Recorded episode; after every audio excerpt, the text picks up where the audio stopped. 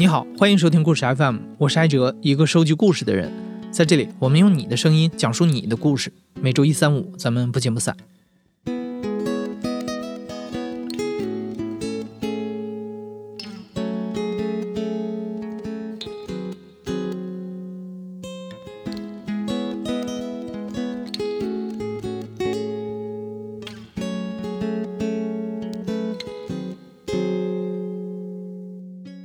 今天的讲述者叫大云，也是故事 FM 的听众。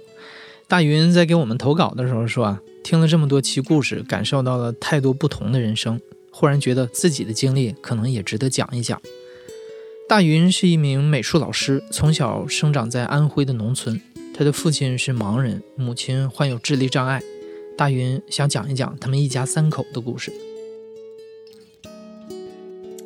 嗯，我的爸爸是。嗯，一九四九年出生的，他是一个双目失明的盲人。他在我心目中是一个很了不起的人。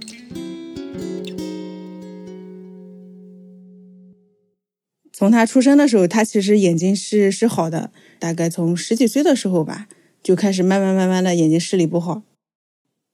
嗯，爷爷也带他去看过医生。还去过上海啊这样的大城市，但是由于当时的那个医疗条件不是很发达，然后你也没有条件，就是说在一个地方就是一直治疗啊这样的，从青光眼，然后一直到白内障啊，还有什么，最后就是眼底坏了，到三十岁的时候是完全双目失明了。那个时候在农村的话，也会有算命这个职业的存在，他就想着去找一个师傅嘛。在另外一个镇里面的另外一个村上面拜了一个师傅，四十多岁的时候吧，他的师傅还在跟他说：“小伙子，你得成个家，嗯，要不然，嗯，你以后怎么搞？老老了怎么办？”然后他说：“我给你算了，你命中还有一子。”我爸就听了我是他师傅的话嘛，就去让别人给他物色嘛，物色其实也物色了好几个好像，然后最后就是我妈的那个村里面。嗯，然后有人跟我爸讲了，那边有一个小姑娘还不错，就是脑子不太好使，小时候发烧打针，然后把脑子打坏了。我爸这边是不太同意的，因为他们都说，就像你要小孩的话，万一呃生了一个，要不跟你一样，要不跟他妈一样，到时候给自己加负担，你还不一定能养活得了他们。我爸那个时候脾气比较犟，然后他就上门提亲。正好那个时候，我妈已经差不多是说给另外一家人了，另外一家就是哑巴。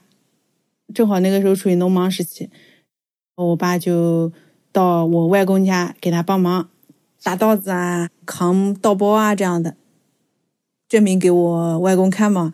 他其实干活比一般人可能会差一点，但是也差不到哪去，肯定有足够的能力是能把我妈养活的。反正也就是我爸献殷勤献到位了吧。就同意把我妈嫁给我爸嘛。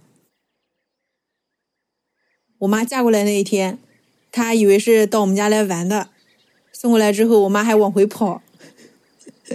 幸好我爸这边就是说你不能走哎，你是嫁过来的。然后，然后我妈应该是一脸懵，就这样留在我们家了。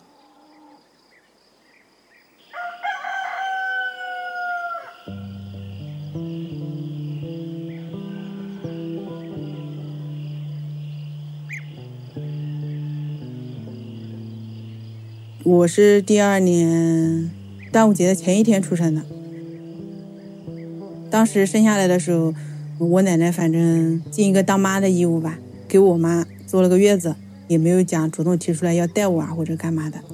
我爸就是那个时候开始，嗯，又要搞我，又要顾着家里面烧饭什么的。因为我妈又不会带我，她完全是丧失劳动能力的，她饭不会烧，衣服也不会洗，像月经啊什么的，她都处理不好。他连抱我都不会，就是我小时候是被我妈扛在肩上扛着的。我妈那个时候还有羊癫疯，时不时会倒下来，然后口吐白沫，一直在吃药。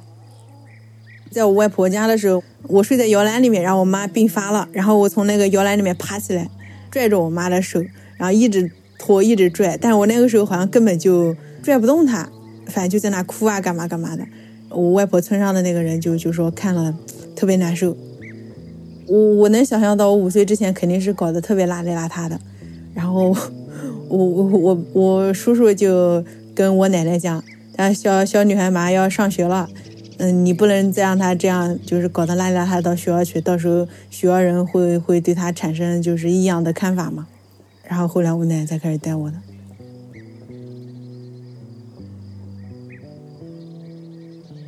我爸他有时间的话就来看一下我，没时间的话他就在干农活。他干活不分白天和晚上，因为他自己就说他白天和晚上是一样的，都看不见嘛，不需要灯。包括我们村的人啊，他有时候也会这么开玩笑，说你眼睛都看不见还能薅草？薅草就是除草嘛。他除草是怎么怎么除的呢？就是把左手把那个苗薅住，然后右手把旁边的草就是这样挖掉。所以他是不管干什么事，他都是蹲着干的，因为蹲着干的话，手才能接近地面嘛。他基本上就是全程就是趴在地上的那种。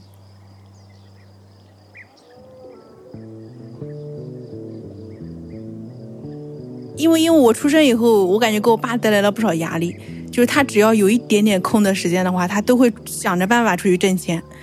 他农忙的时候就干农活，不忙的时候。他还是会去赶庙会啊、讨饭啊、乞讨啊，这样哪家办喜事啊，他就会赶酒，然后会给我带很多糖啊什么回来吃。当时我也知道是我爸，就是他经常大年三十的时候，嗯，会出去赶庙会，这样别人家团聚的时候，他都不在家。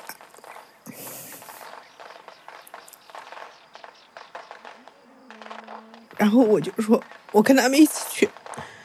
然后反正我爸他也没有想很多，他就带我一起去了。他说：“反正让你，嗯，看一看也好，嗯，带我一起到那个庙里面去，拿一个小碗放在面前，各种好话说嘛。”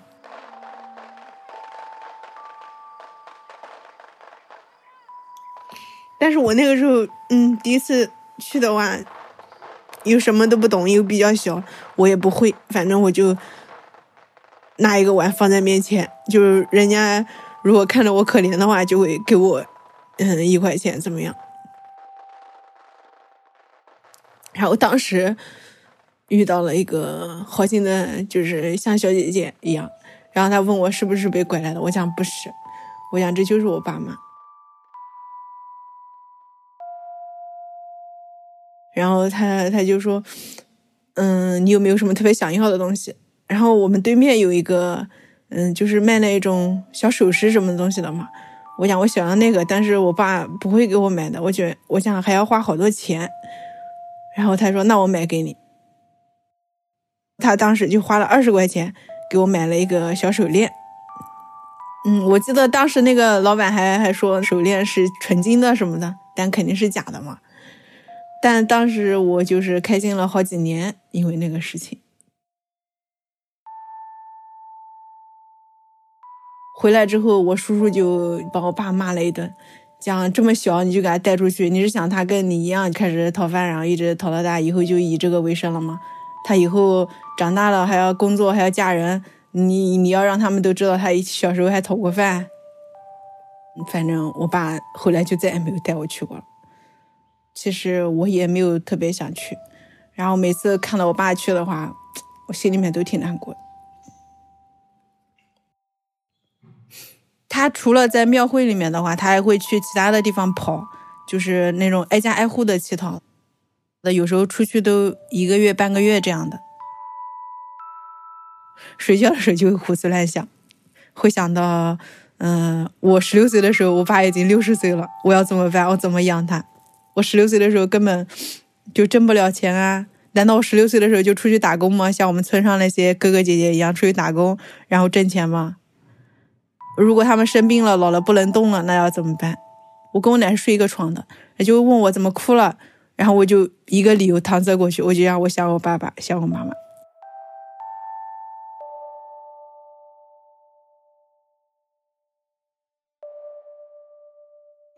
我十二岁的时候，我奶去世了。去世了以后，我就回我爸妈家住了。那个时候开始，我就知道真正的体会到了我妈妈她什么事不能干，反而会给你帮倒忙这样的。比如说，我妈就是喜欢把臭袜子揣在口袋里，她也不洗，她也不换下来。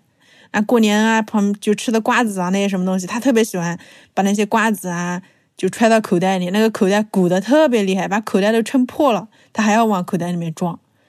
就是有时候你要讲他干的不对呀，或者是什么样的话，他就会跟你吵，嘴一撅，就往地上咚的一声坐下去，我就不。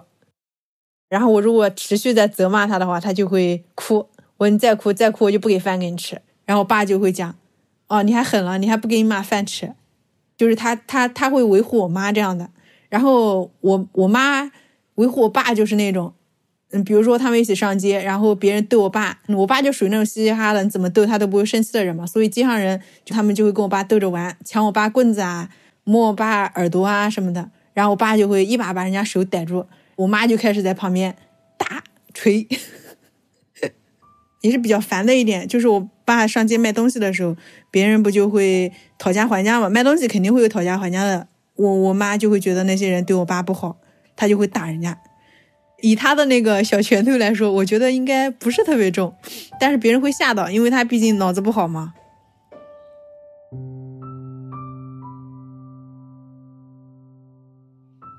我家里面就是属于爸爸和妈妈角色是反的，对我爸的依赖性还是很强的。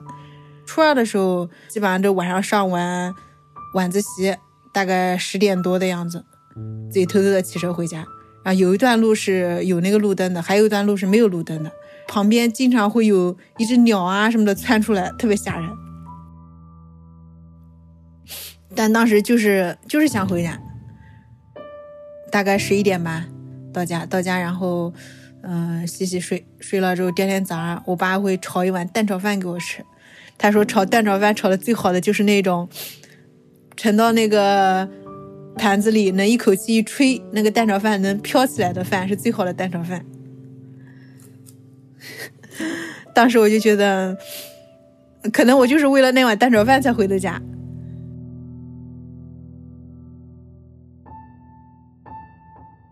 嗯，和我妈的感情的话，有应该是有的，但是就是不是那么特别明显，没有什么母女相依在一起的那种画面。我记得最清楚的一个就是别人给的吃的呀，包括村里面人给的饼干啊什么的，我妈妈就会留在那个地方，等我回来的时候吃。我回来的时候，她就说谁给的谁给的，没有很直接的告诉我说这个是留给我吃的，我就会问他套他话，我说留在这里干嘛？他给你吃。他的给我吃，中间流露出他自己也很想吃这个东西的感觉，然后我就会吃吃一点点嘛。其实大部分还是给他吃的。我现在感觉他很多时候都很可爱，但是，哎，可恨起来也挺可恨的。在大云的老家，读完高中以后出去打工是很多年轻人的选择。大云一度也动过这样的心思。但十八岁那年，爸爸坚持让大云去考大学。为了能考上本科，爸爸还鼓励他去学习美术，当艺考生。以大云家的经济条件来看啊，这条路比打工难走多了。大云说，那年夏天是一段特别艰难的日子，在上大学之前，还有好多的坎儿在等着这一家人迈过去。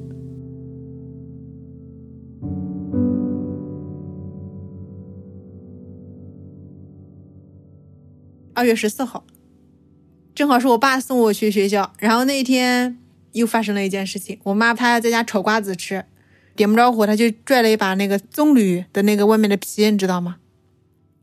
拽不出来，然后他就拿火烧，把它烧断。结果那个东西一点就全着了，把猪圈全部都烧没了，厨房也烧没了。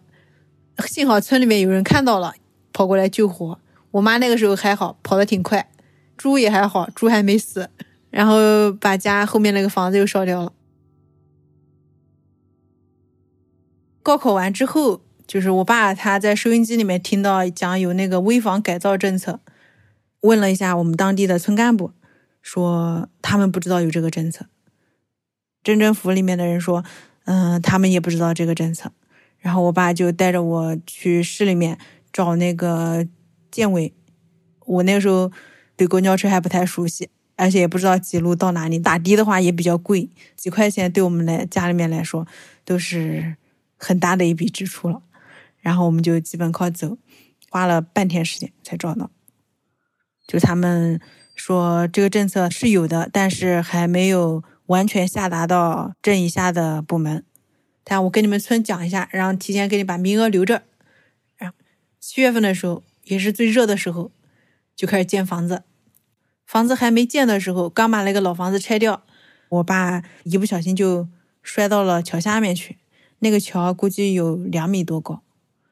然后他躺到半夜的时候，嗯，我有问过他一两句嘛，然后他都说还好。第二天早上大概四点多的时候，他就说我们还是去医院吧。然后我我说喊一个车嘛，包个车去嘛。他有就是可能觉得包车有点贵吧，不太愿意。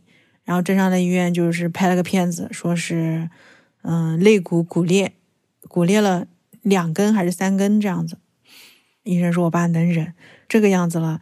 还自己走过来，嗯，其实是不利于伤口恢复的。我当时听了，心里面是很难受的，就是为了省钱养我，然后我爸就太能吃苦了。他回来的时候又又是走回来的。我在半路上就跟我爸说：“那怎么办？这个房子要不要推迟？”然后我爸说：“不要紧，不要紧，我还能动。”他没有医生说的那么夸张。那个时候正赶上农忙，要收稻子，然后收完稻子之后还要种稻子。田里面的事情对我来说，有很多事情我是干不动的。要喷农药，就是很大一桶水背在背上。我我在干这件事情之前，我都想不到我爸是怎么忍下去的。就那个绳子勒的那个肩膀特别不舒服。我以前是从来想象不到我能一个人扛一包稻，一包大概有六十到八十斤这样的。在那个暑假，我我证明了我自己可以的。嗯，不，就是实际上他只休息了几天嘛，然后他就夏天和我一起，他扛不动，然后我也不会让他干这件事情，然后他就就在后面帮我抬着，然后一把甩到我的肩上，驮到那个田埂边的那个板车上面。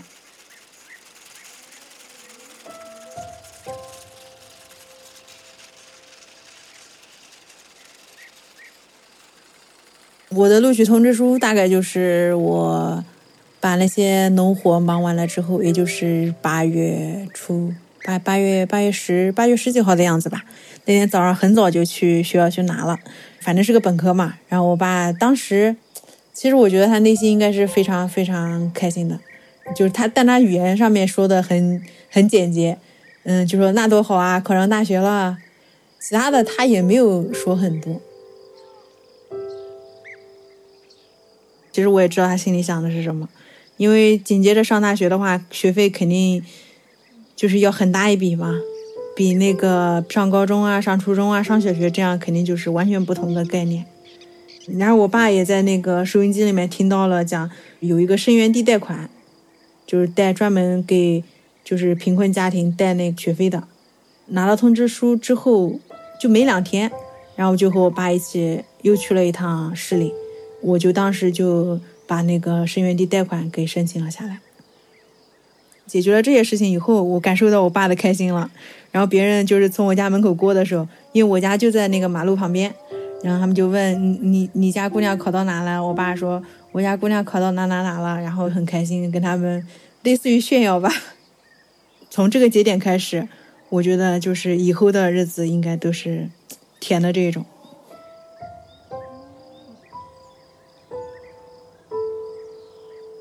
大云考上大学本科这件事儿成了村子里的大新闻，大家也都等着看大云将来会把什么样的男朋友领回家。大学四年，每逢假期回家，同村的姐姐们都会来给大云出主意，让她赶紧找个男朋友。不过眼光也不能太高，别让父母着急。但不管别人怎么说，大云的爸爸一直在回避这件事儿。嗯，包括找对象这这些事情，我爸他都从来不管我，也不问我，因为他自己。眼睛看不见，然后我妈又是那个情况，她觉得会有很多家庭就会看不起我们这样的人嘛，所以她就是让我找对象，一定要找一个能看得起我的，看不起他们没关系，但一定要看得起我。后来高中玩的比较好的高中同桌，然后他给我，嗯、他的微信嘛，给我现在对象的微信，然后聊了一个月，然后回来见面了。当天晚上，当天晚上我就问他了嘛，我就说感觉怎么样？他说感觉挺好的。然后我就说，那我接下来要说一件很严重的事情了。然后我就把我家里面情况什么的全部跟他说了嘛。因为之前聊天的时候我没有跟他说我的家庭情况，他也和嗯和我爸一样吧，说没关系，不要紧，只要我们俩能把日子过好就可以了，不需要考虑的太多。他呀，我也会笑像你要求的那样孝敬我爸妈一样的去孝敬你爸妈。我觉得我有这句话就够了。当天晚上我好像还还还哭了，就感动的自己哭了，自己把自己把 自己感动哭了。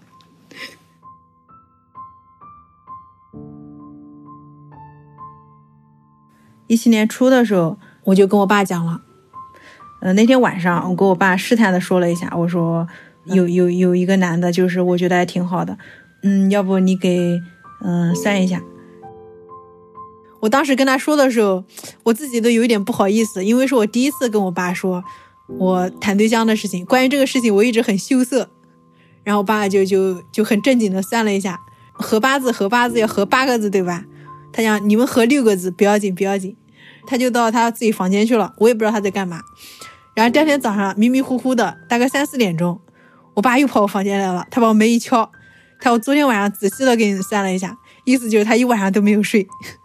然后就给我讲了讲讲了好多那种命理的知识，我也不太懂。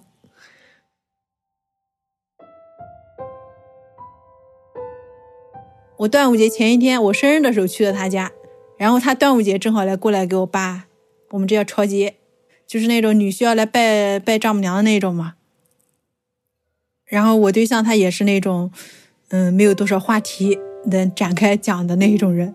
我爸就跟他说。讲我小时候他是怎么养大的，我是怎么勤奋努力的。就我爸从来不在外人面前羞涩于夸奖我，其实我感觉啊，也是在夸他自己。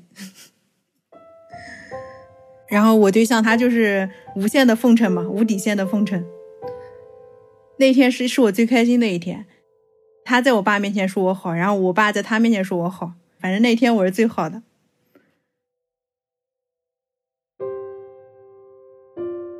差不多就是今年要结婚了嘛，然后让我爸自己算个日子嘛，然后我爸就算来算去，他有点不相信他自己了，就他找了好几个同行，然后从一年中选出了一个好日子。我就问我爸嘛，我讲，嗯，彩礼啊什么的，我爸说看你自己嘛，最好是不要要彩礼。我我说那那那陪嫁怎么办？陪嫁，我爸说那就陪点有用的呗。他就是过年的时候吧，开始在我们家街上开始订被子了，要订最好的。他跟那个做被子那个人说的。大云和男朋友商量好了，两个人打算在今年的十月六号把婚礼办了。考虑到彼此家里都不宽裕，婚礼那天他们会在村子里摆上几桌酒席，把亲戚请过来热闹一下，其余的仪式都省了。就像当年大云的爸爸娶他妈妈那样，筹备婚礼的这段日子，大云一直和父母住在一块儿，一家三口经常在村子里闲逛。不经常在村子里住了，大云觉得村子似乎也在时间的流逝中变了模样。原来在村口遛弯的老头腿脚已经不太利落了，童年的好朋友也各奔东西。最感慨的是去外婆家的那条小路，小的时候大云害怕太长，不敢一个人走，现在啊。好像一眼就能看到尽头。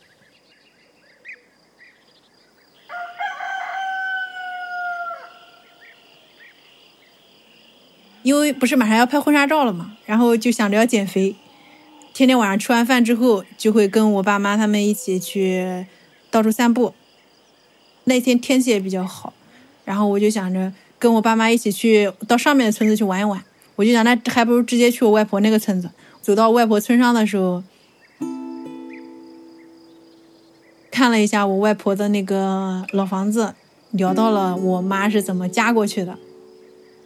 当时我还想想到了我外婆村上那个人讲的那个故事，讲我站在那个摇篮里面拖着我妈往起爬。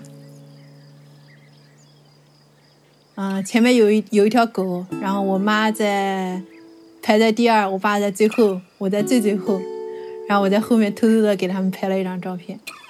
嗯，阳光很好，有有一点点夕阳，还有一个很好看的一个风景。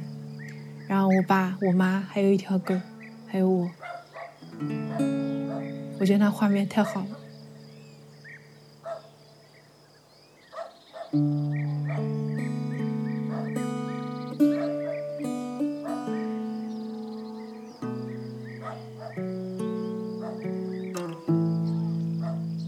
你现在正在收听的是《亲历者自述》的声音节目《故事 FM》，我是主播艾哲。本期节目由闰土制作，声音设计彭涵。感谢你的收听，咱们下期再见。